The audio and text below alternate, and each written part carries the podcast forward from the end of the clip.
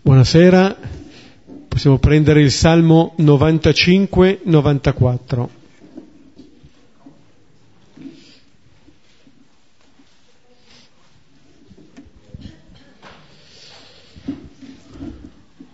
Lo preghiamo come sempre lentamente a due cori.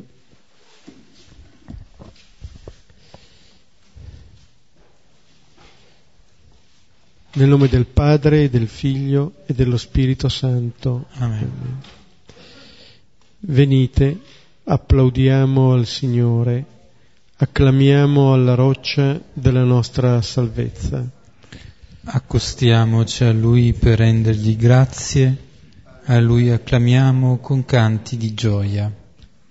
Poiché grande Dio è il Signore, grande Re sopra tutti gli dei. Nella sua mano sono gli abissi della terra, sono sue le vette dei monti. Suo il mare, egli l'ha fatto, le sue mani hanno plasmato la terra. Venite prostrati, adoriamo, in ginocchio davanti al Signore.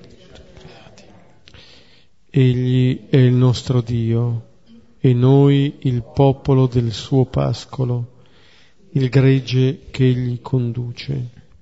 Ascoltate oggi la sua voce, non indurite il cuore come a Meriba, come nel giorno di Massa nel deserto. Dove mi tentarono i vostri padri, mi misero alla prova pur avendo visto le mie opere. Per quarant'anni mi disgustai di quella generazione e dissi, sono un popolo dal cuore traviato, non conoscono le mie vie. Perciò ho giurato nel mio sdegno, non entreranno nel luogo del mio riposo. Gloria al Padre, al Figlio e allo Spirito Santo, come era nel principio e ora e sempre, nei secoli dei secoli. Amen. Questo salmo invitatorio è uno dei salmi che la Chiesa propone nella preghiera del mattino, all'inizio della giornata di preghiera, proprio accogliendo da un lato l'invito, da un lato l'invito del salmista a, a, venire ad accostarci al Signore e eh, a rinnovare quotidianamente l'ascolto della sua parola. Ascoltate oggi la sua voce. Qua ci sono dei termini che vengono eh, ripetuti a sottolinearne anche l'importanza. Il primo è questo venite al versetto primo e anche al versetto sesto. È un invito che viene eh, fatto, che viene ripetuto, è il tentativo appunto del salmista di coinvolgere ogni orante in questo rapporto con il Signore. Ecco la, l'invito ehm, sia per, perché si raccolga il popolo, ma sia anche perché si instauri questo, questa relazione con, con il Signore. Vedete c'è la prima strofa e la terza strofa che, che raccolgono questo invito e la strofa centrale, la seconda strofa che dice il motivo poiché grande Dio è il Signore, grande Re sopra tutti gli dei. Con l'invito alla gioia l'invito alla lode è per celebrare questo Signore che è il Re, è il Dio degli dei, e quel Signore cui, nella cui mano sono gli abissi e le sue mani hanno plasmato la terra, sono sue le vette dei monti. Cioè ogni luogo è del Signore. Qui è un luogo sia geografico, ma questa è una geografia che dice qualcosa anche della nostra vita, del nostro spirito. Che ci troviamo negli abissi o che ci troviamo sulle vette, siamo chiamati a riconoscere e a celebrare questo Signore.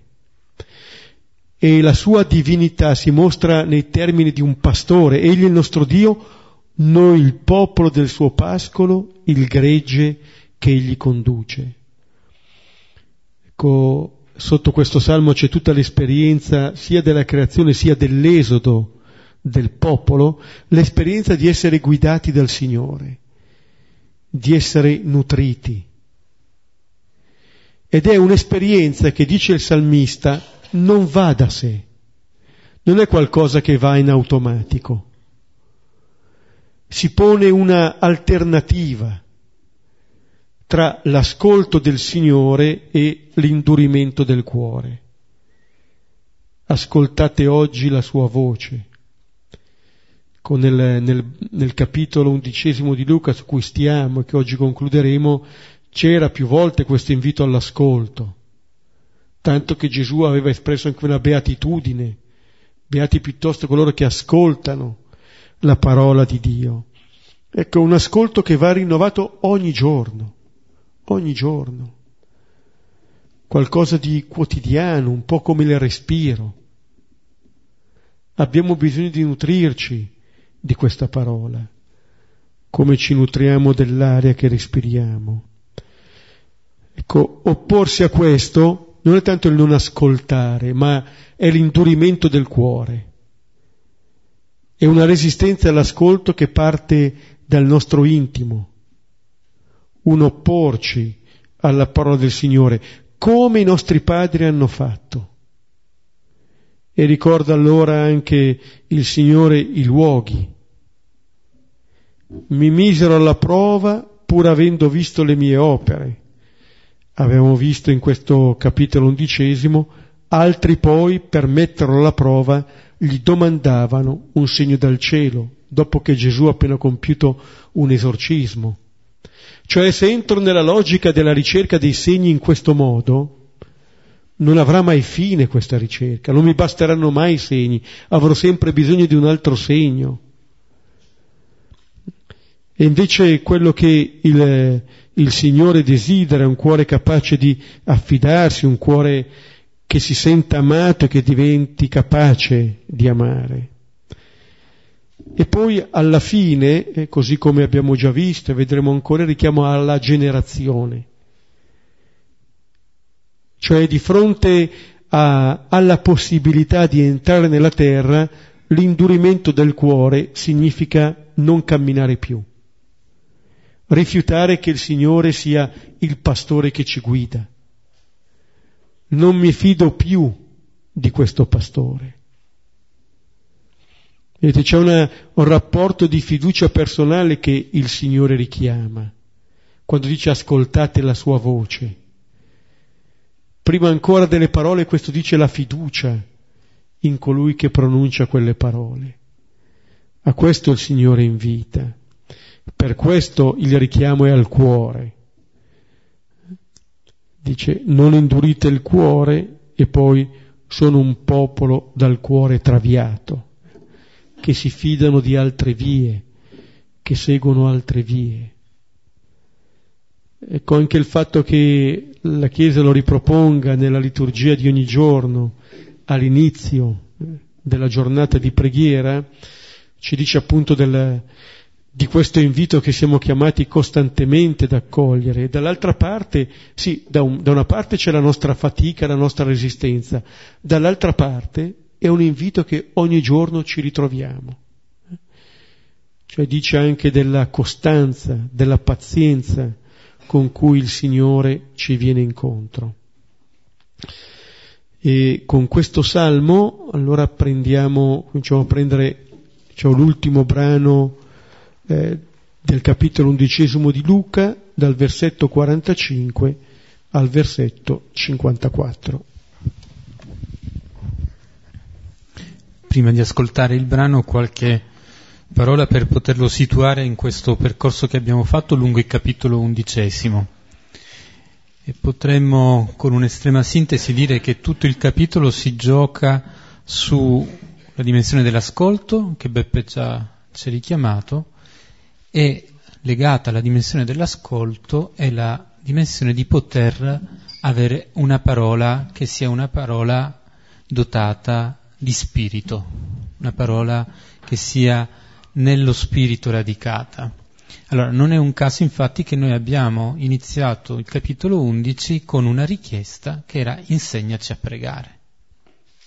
Quindi è la richiesta di poter avere una parola che sia una parola guidata e che sia rivolta al Signore, al Padre.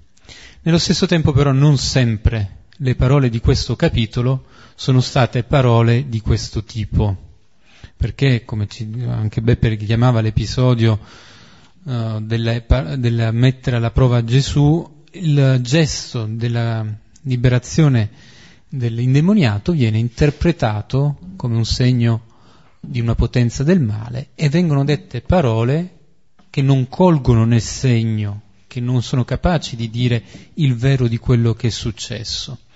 Quindi abbiamo da un lato questo polo delle parole che possono essere parole autentiche o parole che sono viziate, parole che mistificano la realtà.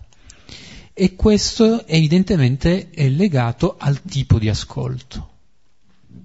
La po- capacità di avere una parola di un tipo o di un'altra non è frutto di un caso, ma è frutto di un certo tipo di ascolto.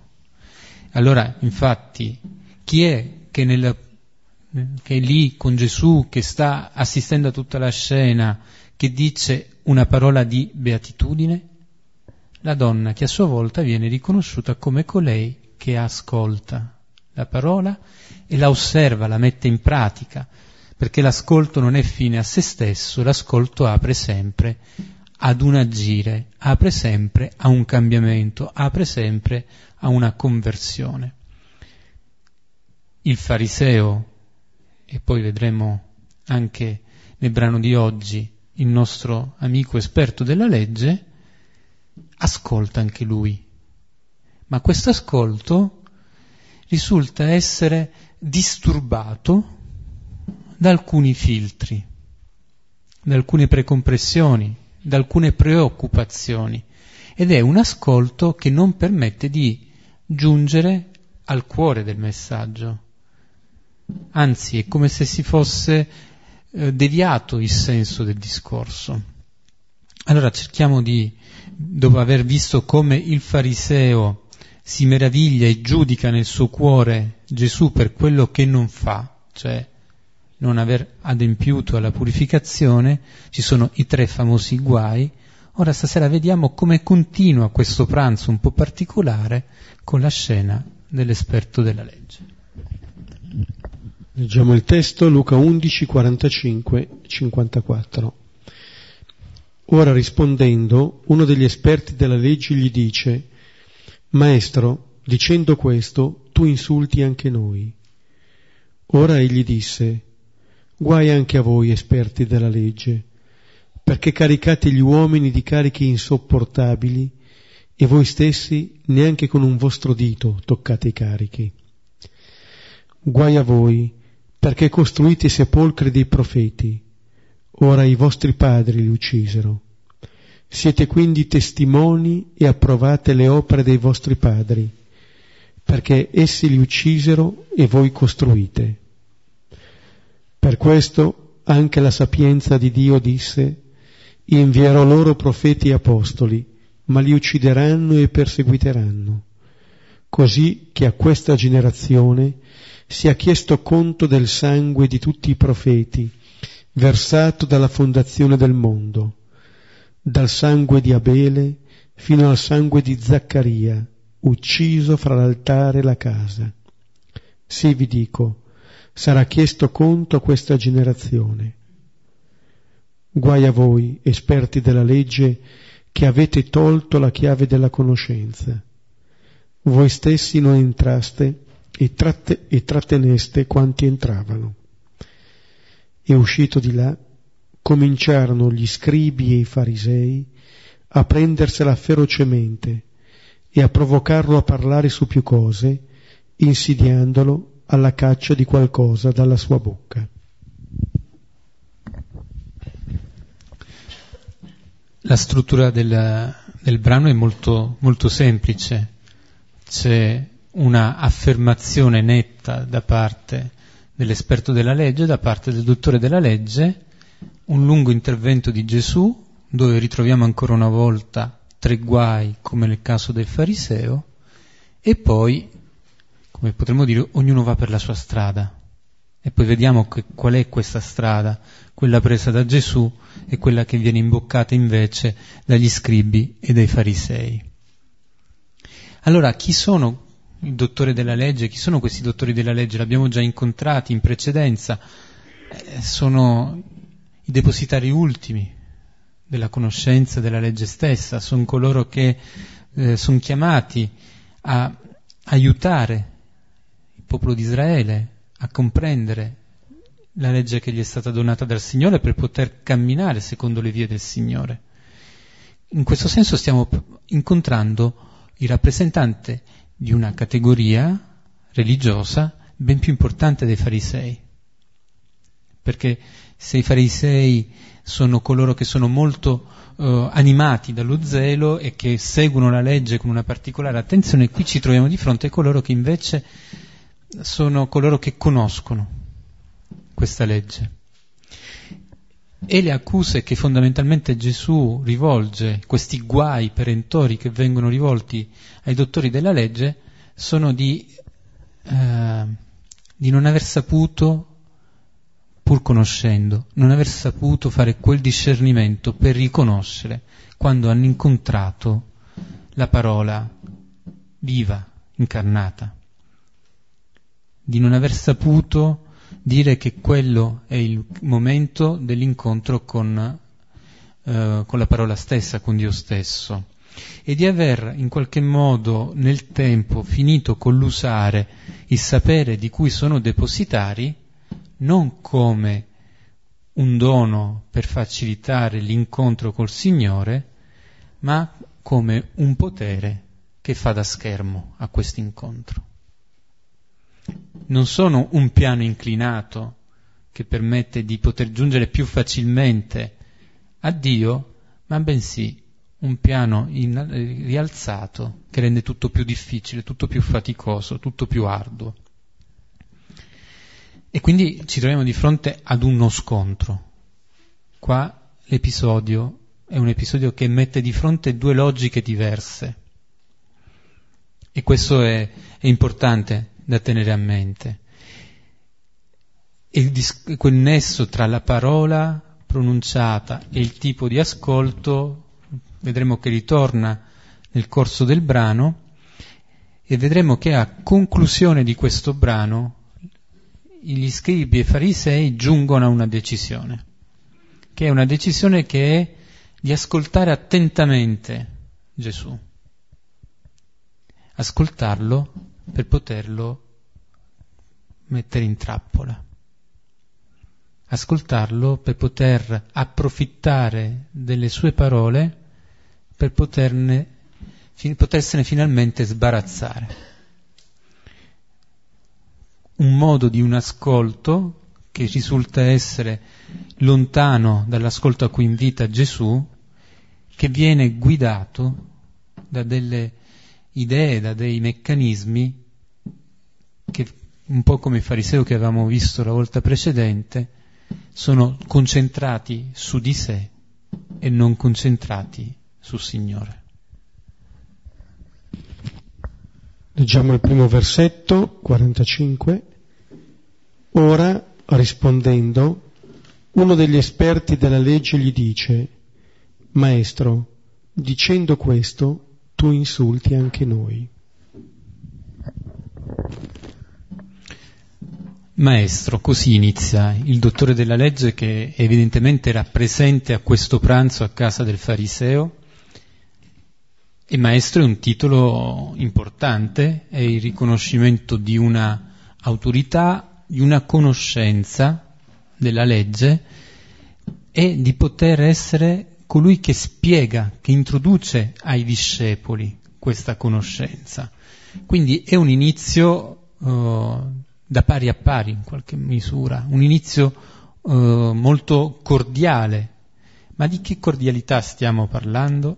perché nel momento che poi la frase è completata ci ci rendiamo conto che non è certo un, um, un invito a continuare a capire meglio, un invito a, a, voler verificare dove in quello che è stato detto prima c'è qualcosa che bisogna ancora, che suscita domanda, che bisogna ancora indagare. No, qua dice, dicendo questo, tu offendi anche noi. Che cos'è che ha detto Gesù? Richiamiamo un attimo brevemente i tre guai in fondo aveva detto al fariseo che la sua attenzione a pagare le decime delle più minuscole erbe era buona, peccato che però si perdeva la giustizia e l'amore, l'uno e l'altro, l'uno e l'altro, quindi l'attenzione al dettaglio non può poi far perdere di vista invece quello che è il bene più grande, non va smarrito. L'altro era il ricercare una visibilità, i primi posti, quei posti che escludono tutti gli altri, quel concentrarsi su di sé. E l'ultimo, l'ultimo elemento era questo dei sepolcri, questi sepolcri invisibili. Voi in fondo siete, siete già morti, siete come dei morti, perché quello che è lo slancio di vita non c'è più. Quindi erano dei riferimenti ben precisi che aveva fatto Gesù e il dottore della legge dice dicendo questo tu offendi anche noi. Allora intanto sta parlando con un noi, parla non solo per sé, parla per tutti coloro che sono come lui dottori della legge, in qualche misura sta prendendo la parola una, come istituzione, come, come la categoria dei, to- dei dottori della legge, che si sentono in queste affermazioni di Gesù che vanno a uh, mettere in rilievo delle, degli aspetti poco, poco coerenti della pratica religiosa, si sentono loro messi in discussione perché sono loro che in fondo eh, regolano tutti questi aspetti, interpretano la, la, legge per il popolo, la interpretano anche per i farisei, sono loro ad essere in questa misura, si sentono messi in causa. E allora è anche questo un aspetto interessante. Le parole di Gesù rivolte ai farisei sono accolte, ascoltate dal dottore della legge, intanto che si riconosce in queste parole e si riconosce come accusato. Come sta ascoltando? Che cos'è che scatta in lui? In fondo la sua risposta rivela tanto di quello che è la, cos- la realtà del suo cuore, rivela ciò che è importante per lui, rivela il suo atteggiamento interiore. Non era il destinatario di queste parole, però il modo in cui reagisce ci mostra, a noi che ascoltiamo, quello che per lui era importante, quello che per lui preme. E quello che per lui preme è difendere la categoria. Difendere la categoria, difendere questa posizione che lui ha. E allora qui ci, questo può essere anche utile per noi, eh, renderci conto, un po' come era già successo con il fariseo Gesù, renderci conto quando noi reagiamo, ecco lì capiamo qualche cosa di quello che per noi è importante. Ed è bene potersi accorgere di questo. La cosa che poi è interessante mentre il fariseo vede, si stupisce e tace, il nostro dottore della legge, forse più sicuro dei suoi mezzi, parla, interviene. E interviene non per cercare un dialogo, ma con un'affermazione netta, tu ci offendi. Non c'è molto spazio al dialogo, è più l'inizio di un conflitto, un'affermazione di questo genere. Il, dott- il dottore quindi parla, accusa, si, si, si mette allo scoperto e dicendo questo tu ci offendi sta mostrando che non ha colto nei guai di Gesù un invito a cambiare. Non ha riconosciuto in quelle esortazioni di Gesù un amore rivolto al fariseo a correggere ciò che era ancora necess- che necessitava di essere corretto non, era, non ha capito che quei guai erano come un medico che stava indicando una malattia, sta facendo una diagnosi, la diagnosi di una malattia non è mai piacevole, ma la diagnosi è il primo passo per guarire. Ma se io non accetto la diagnosi, non accetto neanche di poter guarire.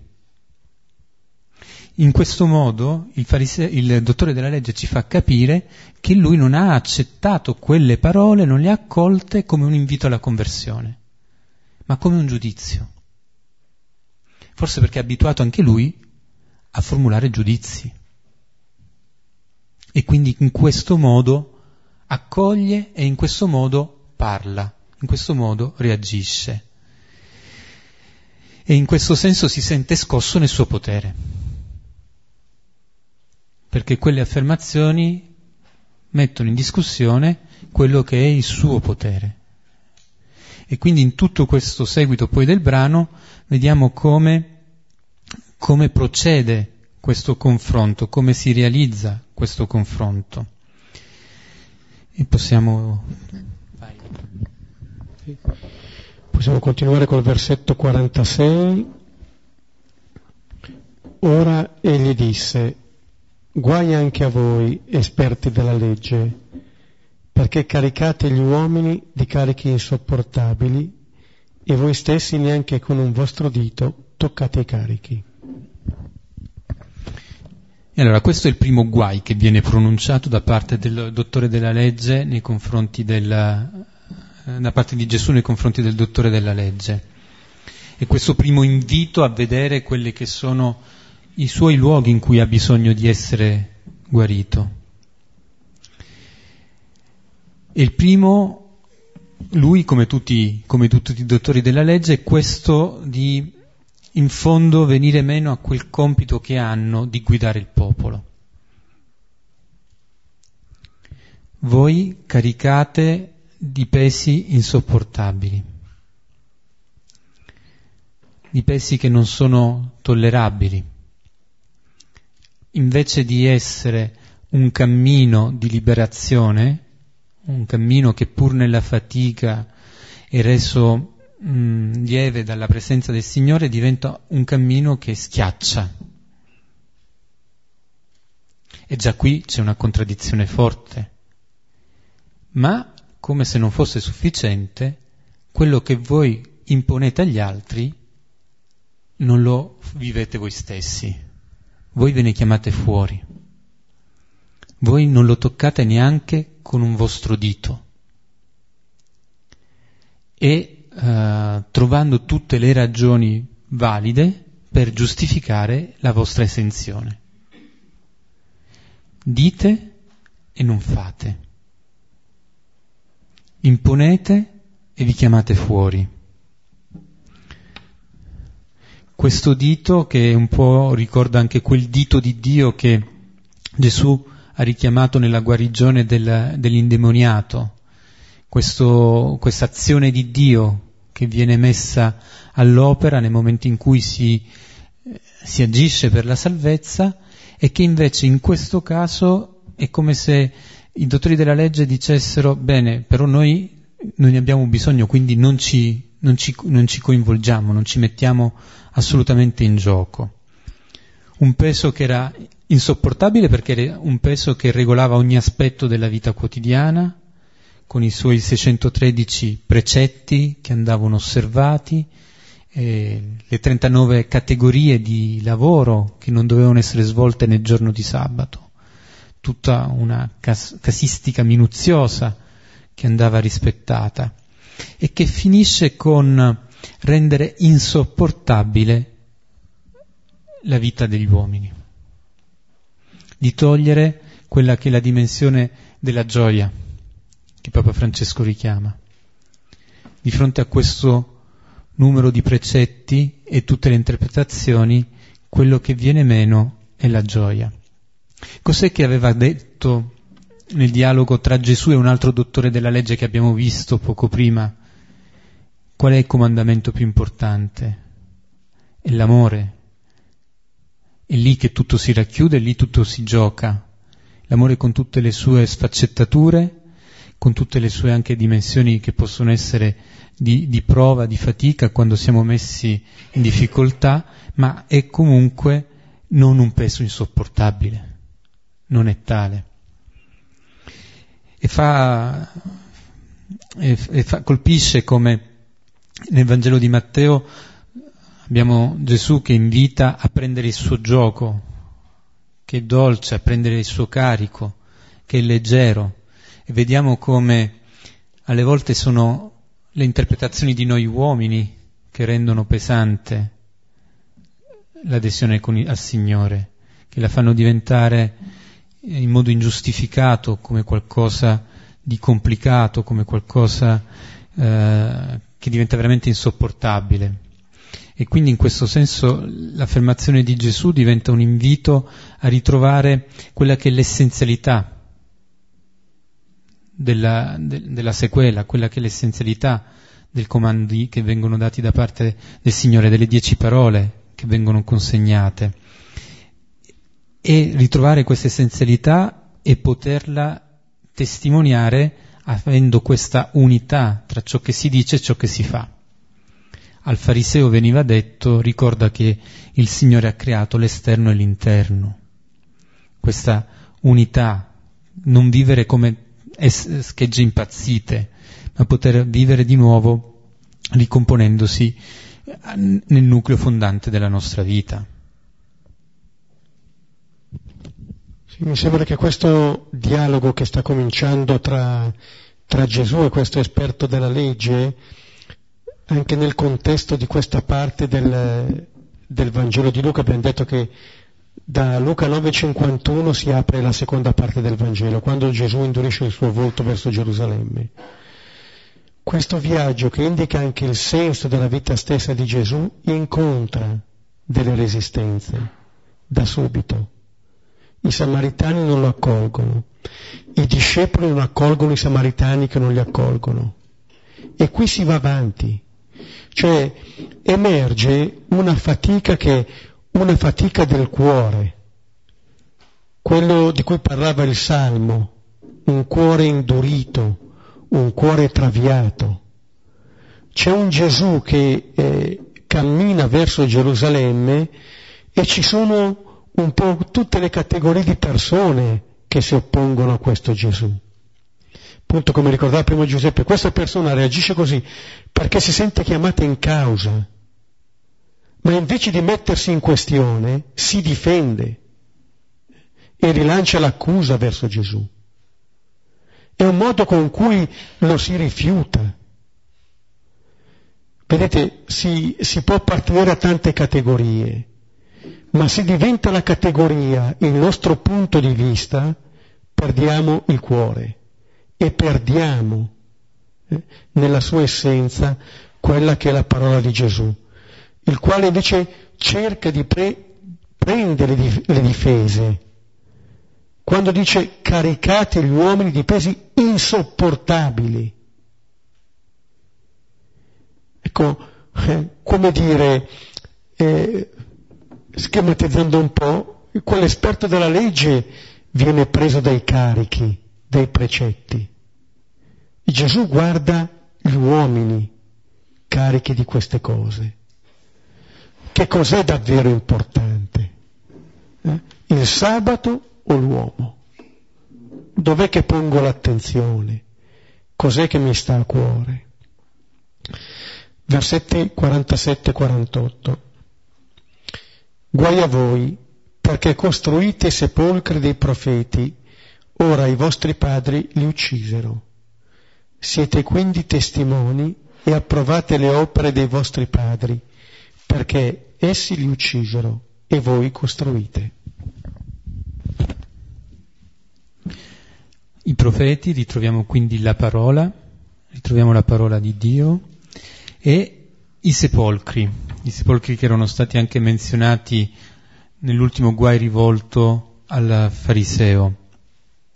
Al tempo di Gesù c'era questa pratica diffusa di costruire dei sepolcri per fare memoria dei, dei profeti che erano stati nel tempo passato uccisi. I sepolcri iniziavano ad essere il luogo dove veniva fatta la, la, memoria, il culto nei confronti di questi profeti. Erano luoghi di aggregazione e di riconoscimento anche dell'identità degli israeliti. Quindi, quando fa riferimento a questo fatto, fa riferimento Gesù a qualcosa che stava accadendo nel suo tempo.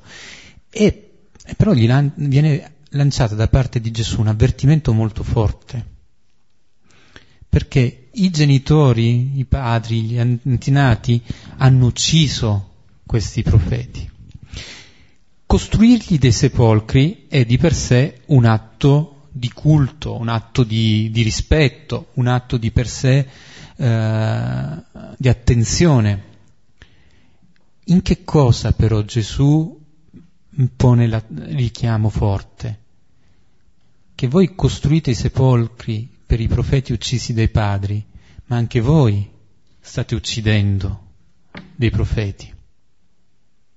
Anche voi vi state ponendo nella stessa linea di quello che è stato compiuto dai vostri padri. E questi sepolcri, invece di essere un modo per onorare, diventa un modo per mettere ancora una volta a tacere la parola. Quello di mettere a tacere la parola è forse il, il, motivo più forte che in questo momento Gesù sta lanciando nei confronti dei dottori della legge. È la, veramente il richiamo più forte che può fare a chi ha come compito di permettere che questa legge possa risuonare presso il popolo. Mi veniva un accostamento che non so quanto sia uh, legittimo alla parabola del seminatore. Nella parabola del seminatore noi abbiamo il seminatore che esce e lancia con generosità questo seme e lo fa sapendo che può arrivare su terreni molto molto diversi, che possono avere delle risposte molto differenti. Bene, il, il seme lanciato arriva sul terreno ma se arrivasse qualcuno che impedisse al seme di arrivare sul terreno, che togliesse il seme prima, che lo rubasse perché non possa essere mai seminato. Questi profeti uccisi sono come questo seme tolto, che non può arrivare a contatto anche col terreno più roccioso, perché questo è comunque il desiderio del, eh, del Padre che possa arrivare a tutti indistintamente, perché la speranza è sempre di una adesione e di un'accoglienza. Ma se il seme è tolto, come può avvenire questo incontro? Uccidere i profeti diventa questa parola che viene sottratta, questa parola che viene negata. Vediamo che è veramente qualcosa di forte che Gesù sta dicendo in questo momento al dottore della legge, di non diventare barriera, di non fare filtro,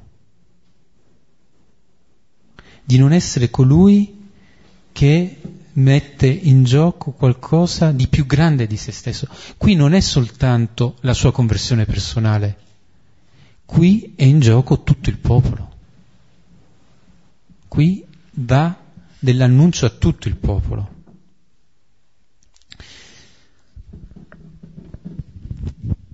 Ecco, questa, queste parole di Gesù vanno un po' in radice perché non sottolinea tanto un rifiuto dell'ascolto, ma sottolinea che questo rifiuto è portato fino all'omicidio. Per due volte dice li uccisero.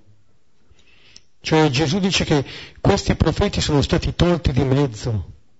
Non c'è solamente l'indifferenza, non li lasciamo parlare, no. Ci si sente quasi in dovere di eliminarli per mettere a tacere, come si diceva, questa voce, che in realtà ci richiama la nostra vera identità, ma ci mette anche in evidenza la nostra distanza. E allora tra i padri e questi figli Gesù nota la continuità. Quello che leggevamo nel Salmo, dove mi tentarono i vostri padri, mi misero alla prova, Però questo è un rischio anche dei figli. Non indurite il vostro cuore. Ascoltate oggi la sua voce. Invece quello che Gesù qui mette in evidenza è questa continuità tra i padri e i figli. La costruzione di questi sepolcri si mette in continuità con l'uccisione da parte dei padri. Versetti da 49 a 51. Per questo anche la sapienza di Dio disse, invierò loro profeti e apostoli, ma li uccideranno e perseguiteranno, così che a questa generazione sia chiesto conto del sangue di tutti i profeti, versato dalla fondazione del mondo, dal sangue di Abele fino al sangue di Zaccaria, ucciso fra l'altare e la casa. Sì, vi dico, sarà chiesto conto a questa generazione. Così importante questo secondo guai che Gesù pronuncia che ha bisogno di ritornarci su, di aggiungere qualcosa.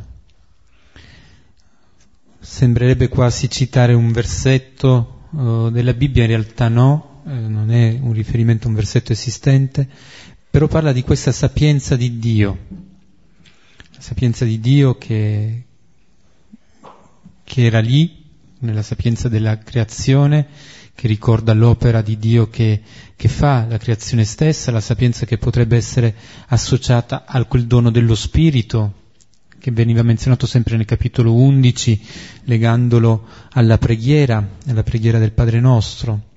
Questa sapienza che dice invierò profeti e apostoli. Prima si parla dei profeti uccisi, e questa sapienza continua affermando invierò profeti e apostoli.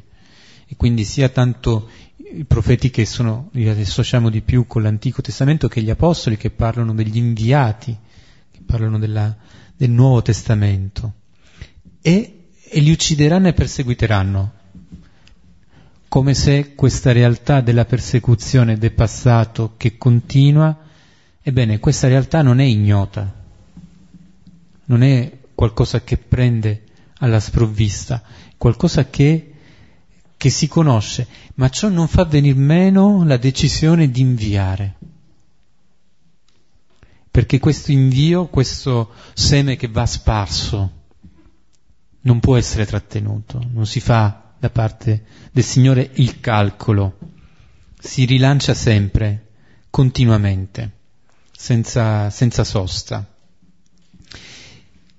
E questa, questo, in questi pochi versetti ci sono quattro volte il verbo uccidere, ci sono diverse volte la menzione del sangue, c'è una dimensione di violenza molto forte. E questa violenza è una violenza che chiede giustizia. E la giustizia ci sarà, perché viene detto che verrà eh, chiamato a dare conto di tutto il sangue che è stato versato da Abele fino a Zaccaria, da Abele che non era un profeta ma è il primo, la prima vittima innocente, a Zaccaria, e si fa qui riferimento alla morte di questo Zaccaria, figlio di Ioseda, nel secondo libro delle cronache, che per il canone ebraico è l'ultimo libro. Quindi il primo omicidio e l'ultimo omicidio tutto il sangue viene in questo modo racchiuso in questo versetto, tutto il sangue versato, tutto il sangue innocente, tutta la violenza. Verrà, verrà chiesto conto. E questo perché il Dio di misericordia che Luca ci presenta è tale perché è un Dio che è anche giusto. La giustizia e la misericordia acquistano senso se sono tenute insieme e non se sono viste in modo separato.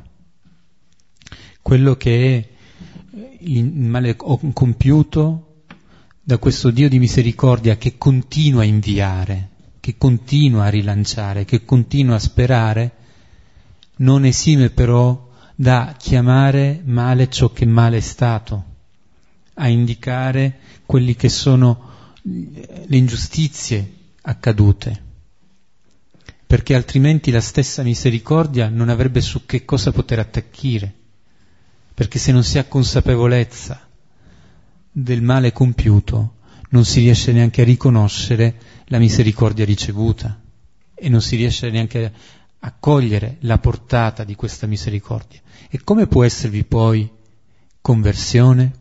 E se questi guai rivolgono tutti a, a questa dimensione di un invito a conversione, chiamia, riconosciamo come questa chiamata a rendere giu, conto è un invito forte a fare i conti con se stesso, a fare i conti col Signore, per, da parte sua, farci togliere quel debito che abbiamo. Ma solo se lo riconosciamo. Altrimenti la misericordia non può operare.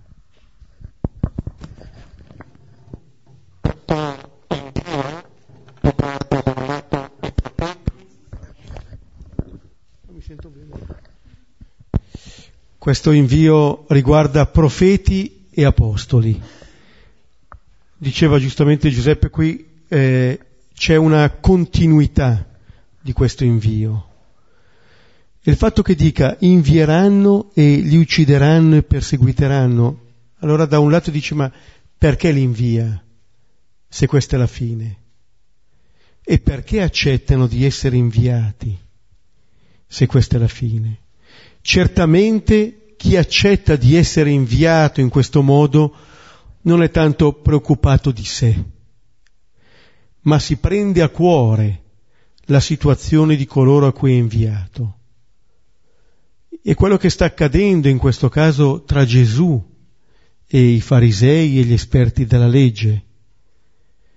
Gesù sta pronunciando queste parole perché vuole offrire un'occasione a queste persone. Quel guai a voi è appunto l'occasione che viene data perché assumano consapevolezza e responsabilità. E mm, si diceva anche del sangue, dal primo all'ultimo. Ecco, da un lato questo ci dice che è questo sangue che parla. Abele non pronuncia nessuna parola in Genesi, ma il suo sangue griderà dal suolo. E dicendo che da Abele a Zaccaria sarà chiesto conto, da un lato ci dice che nulla va perso del dolore innocente. Cioè che davanti al Signore questo sangue grida. Ecco, forse non avremo presente la risposta, ma Gesù ci assicura che c'è un ricordo di questo dolore innocente. E eh, anche il, il fatto che di questo viene chiesto a questa generazione. Di tutto il sangue viene chiesto a questa generazione. Allora da un lato si dice quello che Gesù qui chiama in causa è una logica, dice, di violenza che viene smascherata e che va portata alla luce perché sia redenta, ma va riconosciuta. E si mette qui, eh, diciamo così, sul, sul, piatto subito questa eh, grande eh, possibilità e insieme che si può rivelare anche una tragicità della chiamata alla fraternità. Questo sta chiedendo eh, di fatto Gesù. Abele è il primo fratello, è colui che rende fratello Caino. Caino non nasce fratello, viene reso fratello d'Abele. Ecco, questa è la, è la grande possibilità che Gesù pone davanti. Non per nulla questo capitolo comincia con la preghiera del Padre nostro, Padre. Allora lì ci riconosciamo figli, ci possiamo riconoscere fratelli altrimenti appunto invece di essere messi in questione non ascolteremo, induriremo il cuore. Se notate quello che Gesù fa qui con i farisei e con gli esperti della legge ha qualcosa di analogo a quello che Dio fa con Caino, che cerca appunto di far emergere quella logica che si sta impossessando di lui perché la riconosca, perché la umanizzi, perché non si spaventi, ma insieme non lasci a questa logica di violenza l'unica parola.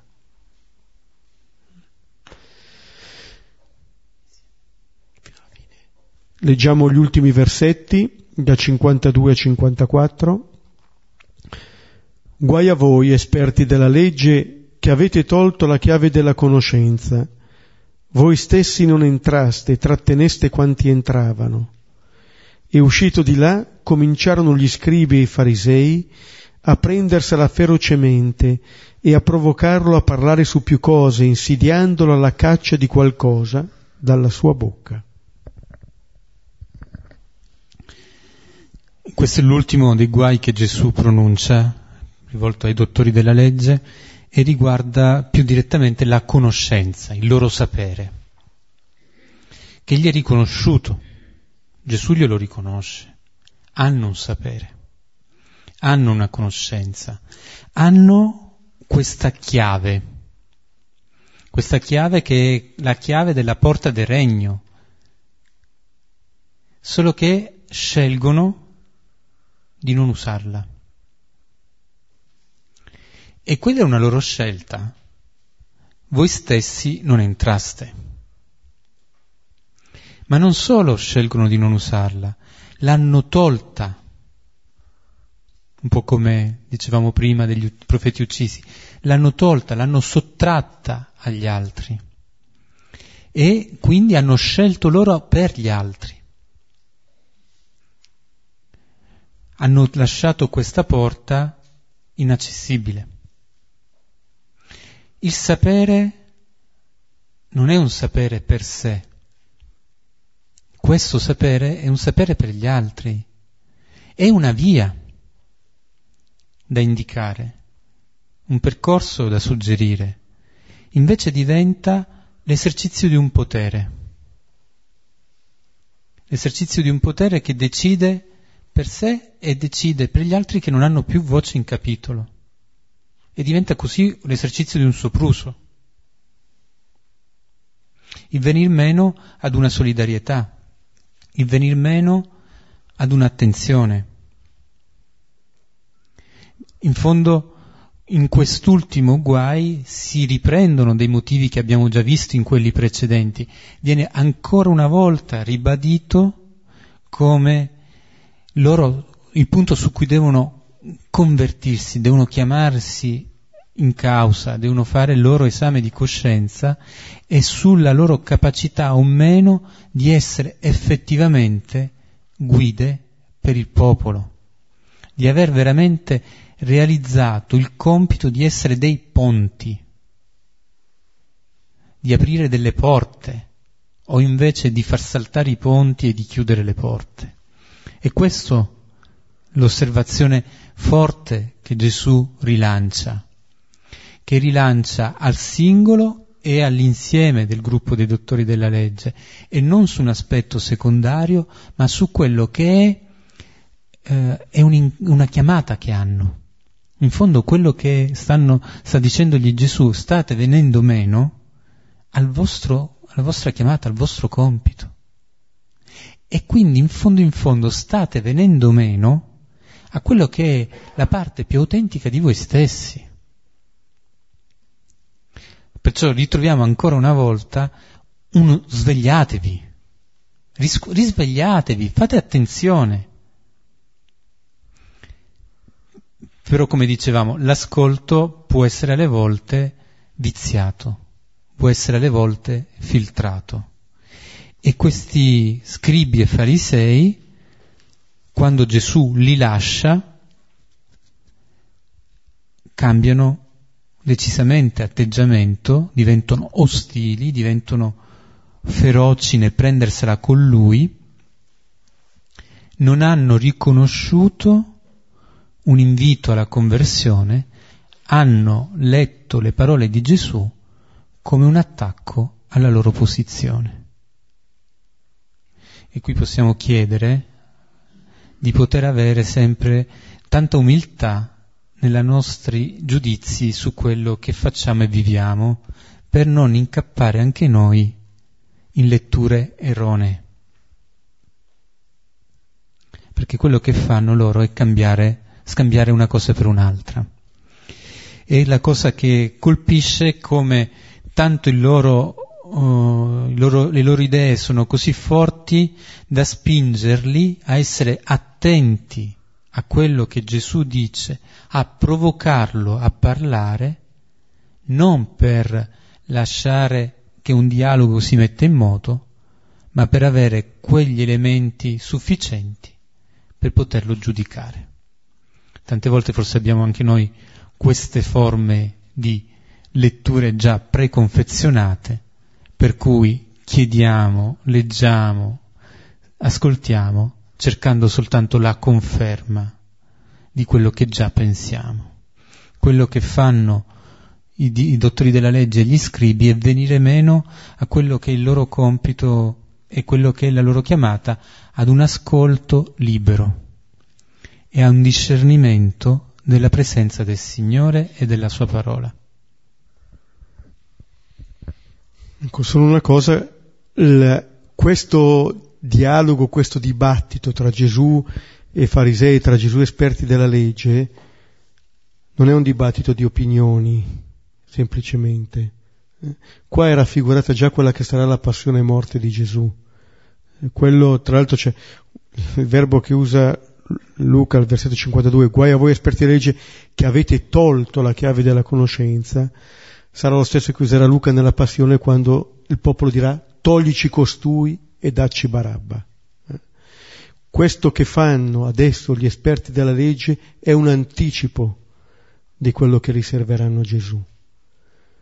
Cioè, questo dialogo è questione di vita e di morte. Qui c'è tutto il senso anche della passione, morte di Gesù. Ecco, ci possiamo fermare e chi vuole poi condivide.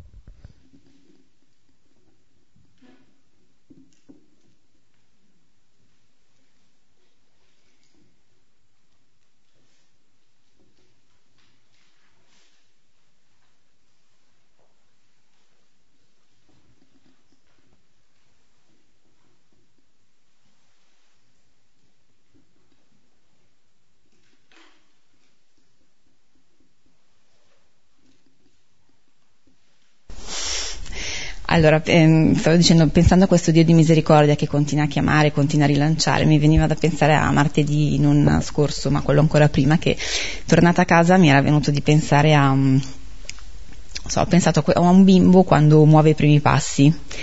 E in questo bimbo ci vedevo sia ognuno di noi che Gesù. Ognuno di noi perché generalmente quando un bimbo sta imparando a camminare lo si prende per mano, gli si sta di fianco, di dietro oppure davanti e si aspetta che ci venga incontro e poi a volte mm, si fermano e si siedono e allora cosa fai? Stai lì, li guardi e aspetti un po' che si rialzano e se non si rialzano vai lì, li prendi per mano, li prendi in braccio, no?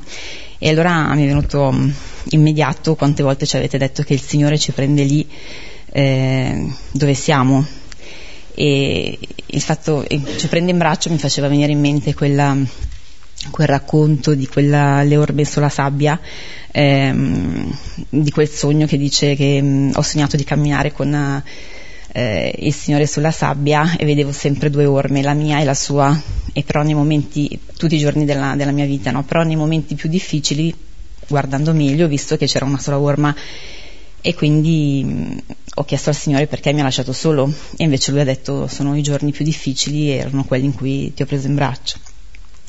Invece il prendere per mano mh, mi faceva pensare appunto ci, mh, come prendi per mano il bambino per farlo rialzare, così lui prende per mano noi per farci rialzare, no? quando ci vede seduti per troppo tempo ci riprende per mano, ci fa rialzare e, e pensavo per continuare, per andare avanti, per continuare a camminare e allora pensavo alle beatitudini quando avevamo visto le beatitudini, no? quindi per andare avanti ed essere beati.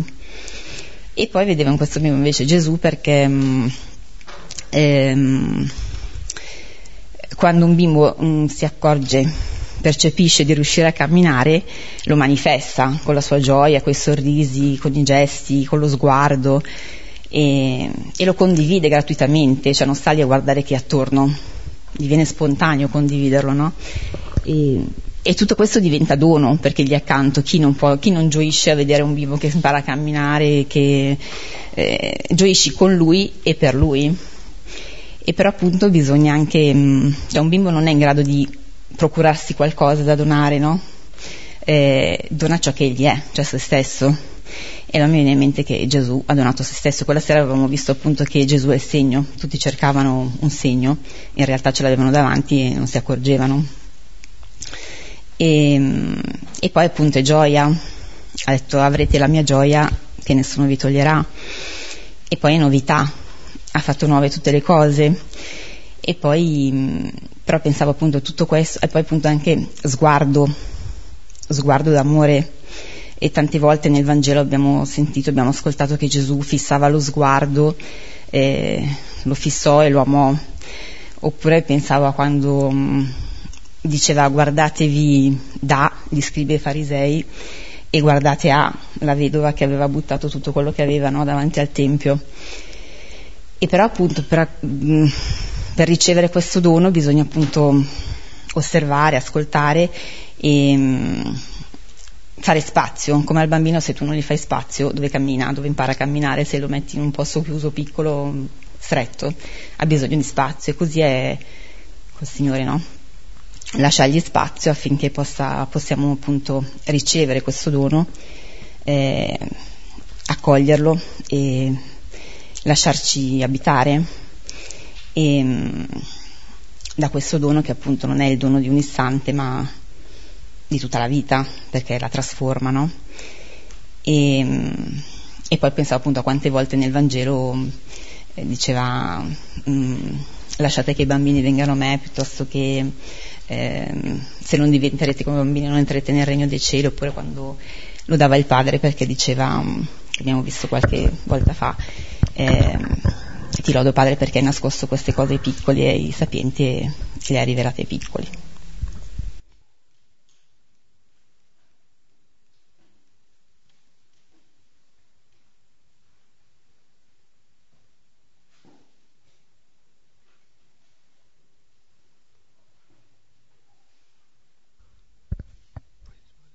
Io penso che appunto la speranza non, non è, diciamo, tutto quello che sta dicendo Gesù è appunto in vista di offrire una possibilità nuova che loro possono accogliere, che è quella dell'ascolto. Diciamo, eh, o induriscono il loro cuore, allora faranno fuori anche loro, come hanno fatto fuori i profeti, faranno fuori gli apostoli, eccetera, oppure c'è la possibilità di accogliere questa parola. Come fanno? No, si tratta di non mettersi in continuità con quella storia, perché diciamo, eh, sta parlando dei padri, ma Gesù sta parlando di questa generazione, sta parlando di noi adesso, che ascoltiamo questo brano e siamo questa generazione, a cui offre la possibilità dell'ascolto, questo, dell'accoglienza di questa parola. Allora, non vuol dire che allora tutti i padri sono tutti negativi e noi possiamo essere solamente positivi, vuol dire prendere sul serio questa parola L'alternativa è far fuori questa parola. Diceva all'inizio Giuseppe, metterla a tacere, in tanti modi. Quello che ha, eh, diciamo, pur nella drammaticità eh, di potente anche questo brano, è che smaschera la violenza che c'è dentro. La porta a galla. Cioè, Gesù sta eh, parlando a queste persone fa, e fa emergere quello che c'hanno dentro. Queste sono reazioni di, delle persone che appunto vogliono mettere a tacere questa parola invece di mettersi in questione. Per cui questa possibilità è offerta e sarà sempre offerta. No? Cioè, è anche interessante che comincia con Gesù che entrò nella casa del fariseo e poi si dice uscito di là. Lui entra. Siamo noi che non entriamo e non facciamo entrare nel regno, ma lui entra a casa nostra. Non fa preferenza di persone, come dirà Pietro in casa di Cornelio offre questa possibilità. Però eh, a questo fatto la, la, che non si impone, non si impone, non agisce con violenza. Questa è la, è la parabola del seminatore che veniva ricordata, va in questo senso.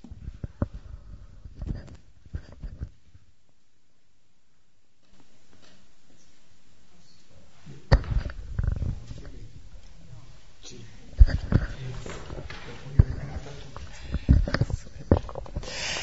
In questo brano con i farisei e con i dottori della legge, in fondo Gesù ehm, mette il dito sulla loro separazione tra il dentro e il fuori, tra l'uomo interiore e l'uomo esteriore, tra ciò che appare da quello che invece pensi davvero. No?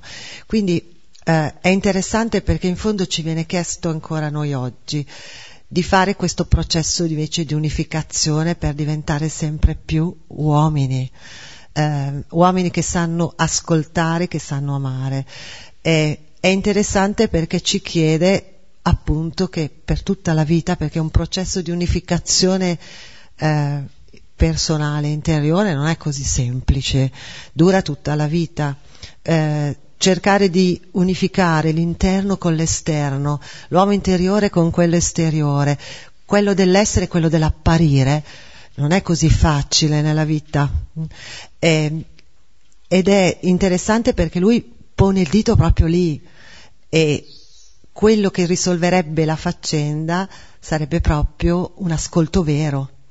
Eh, un ascolto, mi viene da dire, un, un, discor- un ascolto amorevole, no? dove ci stanno queste due componenti dell'ascolto vero e eh, dell'amore, che sono, credo, queste due componenti che ci possano permettere di unificarci un po' sempre di più, di non essere dei separati in casa, no? Mm? E eh, questa unificazione non farebbe altro che piano piano portarci a diventare sempre più uomini veri, come in fondo lo era lui.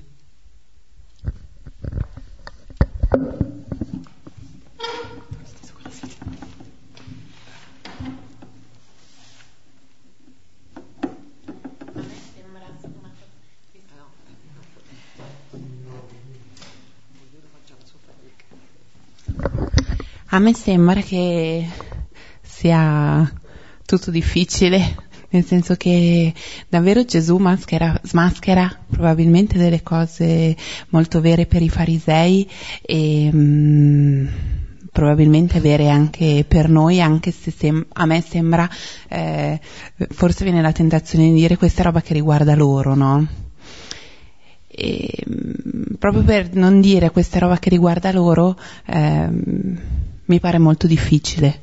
Questo, questo, quest, questo di questa sera, eh, queste parole, questo, mm, questo voler smascherare qualche cosa che non si capisce bene che cosa sia eh, per me, per noi oggi, anche se siamo noi la generazione di oggi a cui viene chiesto conto. Eh, è complicato, ecco. Forse quello che ci è socchionto è di non aver sequestrato la parola. Tutto semplicemente quello, di non averla trattenuta, imprigionata.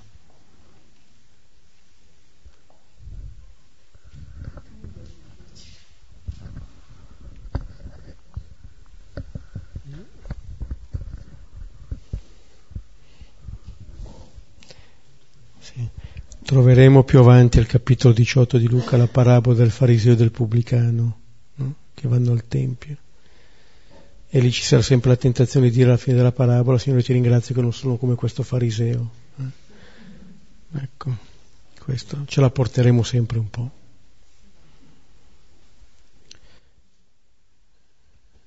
Ecco, preghiamo insieme con la preghiera che abbiamo trovato all'inizio di questo capitolo che vediamo quanto profonda sia. Padre nostro, che sei nei cieli, sia santificato il tuo nome, venga il tuo regno, sia fatta la tua volontà, come in cielo così in terra. Dacci oggi il nostro pane quotidiano e rimetti a noi i nostri debiti, come noi li rimettiamo ai nostri debitori e non abbandonarci alla tentazione, ma liberaci dal male. Amen. Nel nome del Padre, del Figlio e dello Spirito Santo. Amen. Allora ci vediamo martedì prossimo, invece il 20 febbraio saremo a San Fedele, qui trovate ancora delle cartoline, e poi qui il 27, quindi 13 e 27 qui, il 20 a San Fedele. Buonanotte.